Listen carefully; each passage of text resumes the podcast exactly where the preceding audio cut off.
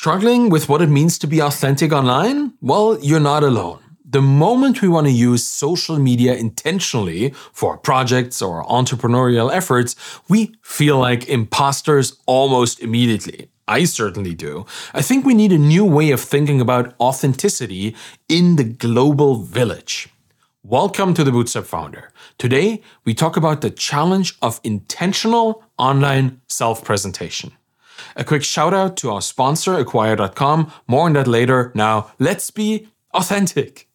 Well, there's this cardinal rule to effective digital writing. And I was talking to Dickie Bush about all of this stuff earlier this week. You have to write for attention first. Then you add whatever message you might have, whatever you might want. Lead with value, lead with insights, start with the outcome. And that's how writing for social media works right now. And it begs the question is this still authentic self presentation? And Corey Zhu pondered this slow death of authenticity in the attention economy recently. And he has a point. The way we communicate online isn't how we approach real life interactions. Things have changed. And what it means to be authentic has changed too. Authenticity isn't very clear for most people who are using social media today. You can pretty much be as authentic as you want, but if no one reads it, it has no impact, right? So, how impactful can authenticity even be in this? And can being overly authentic, too authentic, actually prevent you from making an impact? Well, authenticity, at first glance, sounds like something that is very internal, comes from the inside, and identity freely and honestly shared from the inside out.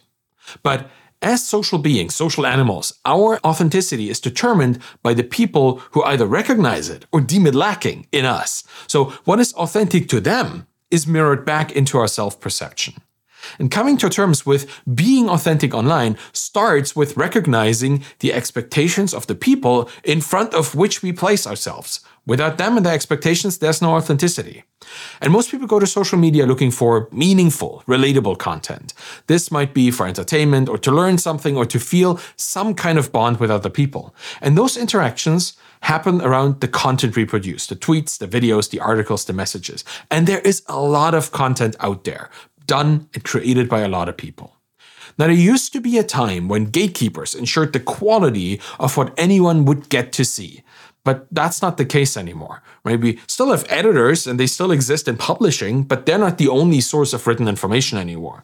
The shelves of the bookstores and the pages of the magazines that we read, well, they've been supplanted by the algorithmic feeds of YouTube and Twitter.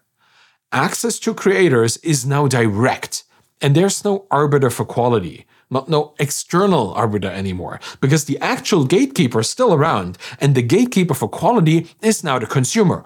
We have to filter information ourselves. For every single piece of content, we are the gatekeepers. Trust has shifted from the external gatekeepers to the consumer. If we don't trust the content, we will not consume it. So, to build trust on this honest foundation means connecting with people's shifting expectations of what it actually means to be trustworthy. Your authentic representation from five years ago might not align with your audience today. Back in the day, people valued professional distance and an aura of sophisticated smartness. Now, people want to see the real person behind the business. What makes you relatable is flexible now. We need a flexible authenticity.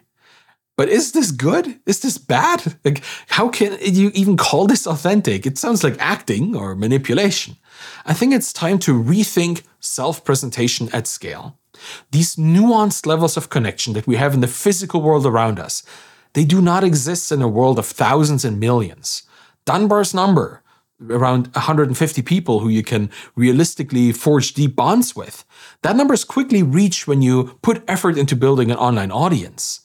The new reality of operating in virtual environments of the masses redefines what authentic behavior is, what it can be, and what it can effectively do for you. You have to look at who you are online through a pragmatic lens now. It's an inevitable consequence of scale and diversity in thought and experiences. You cannot be a unique person to every single person of your virtual audience. At some point, those clear lines that we have with friends and family who know us for years, they will start blurring in the virtual realm. Authenticity online is a constant experimentation with how others perceive you as authentic.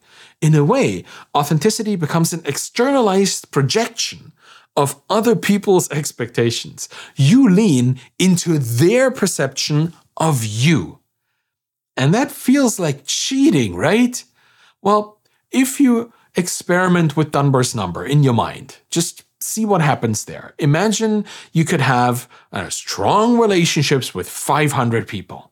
Wouldn't that be great for you as a creator? I guess you could deeply connect with a more sizable audience, four times as much as you can now, but even then, you might not be in the top 500 of the people that your individual followers even want to interact with. Between celebrities and their social peers and relatives and work relationships, you might not rank in the top 500. So, even with a higher capacity on your end, the strength of your relationship with them would just be as limited. And with a growing social following, you will find no matter how many people you could be your true real world self with, you will eventually scale out of that. And it's their limitation that prevents that deep bond. You are trying, you're just not ranking for them. People will always see you in a simple way that doesn't fully represent your true self. And here's why that matters to them, authenticity happens when you live up to their simplified idea of you. If you do something outside of this, they might see it as inauthentic, even if it's true to who you are, and that ironically damages your relationship with them. To deal with this, a lot of people who are doing all this audience building, they play it safe by projecting a very strong persona that is easy to live up to. They might even choose an extreme identity, like always being positive, or a reliably funny troll, or always seeing the and stuff. This just makes it easier for them to meet expectations and avoid disappointing others. The people who follow those people, for this clear cut persona, they get exactly what they expect. People often become caricatures of themselves to fit into these personas. And this is the new challenge of authenticity at scale. There's really no perfect solution to this. But one approach that I would recommend looking into is to choose an idealized version of yourself that has a positive impact on the people around you and is easy for you to actually live up to reliably. I've done that and I'm doing this as much as I can every single day. I choose to be the kindest person around. I celebrate the success of others. I commiserate with them when things go awry, and I give more than I take intentionally. I make this the role that I want to project because it's a deeply seated core behavior of mine to begin with. If you meet me in the real world, you'll find a more nuanced version of this, a deeper, more attentive version, but at its root, it's still the same thing. I just want to be nice to people. And by picking this persona, I can better navigate all my relationships at scale whether they're parasocial or real life connections beyond Dunbar's number, it's one way to cope with the challenges of maintaining authenticity in today's connected world. So choose a collection of things, a collections of ideas that you can and want to live up to when you're presenting yourself online and consistently show up as that person. You'll find that authenticity here is a consequence and not just a prerequisite. And that's it for today. I will now briefly thank my sponsor, Acquire.com, for sponsoring this episode. Imagine this you're a founder who's built a solid software as a service product. You acquire customers, and all of these things are generating consistent monthly recurring revenue. Problem is, you're not growing for whatever reason.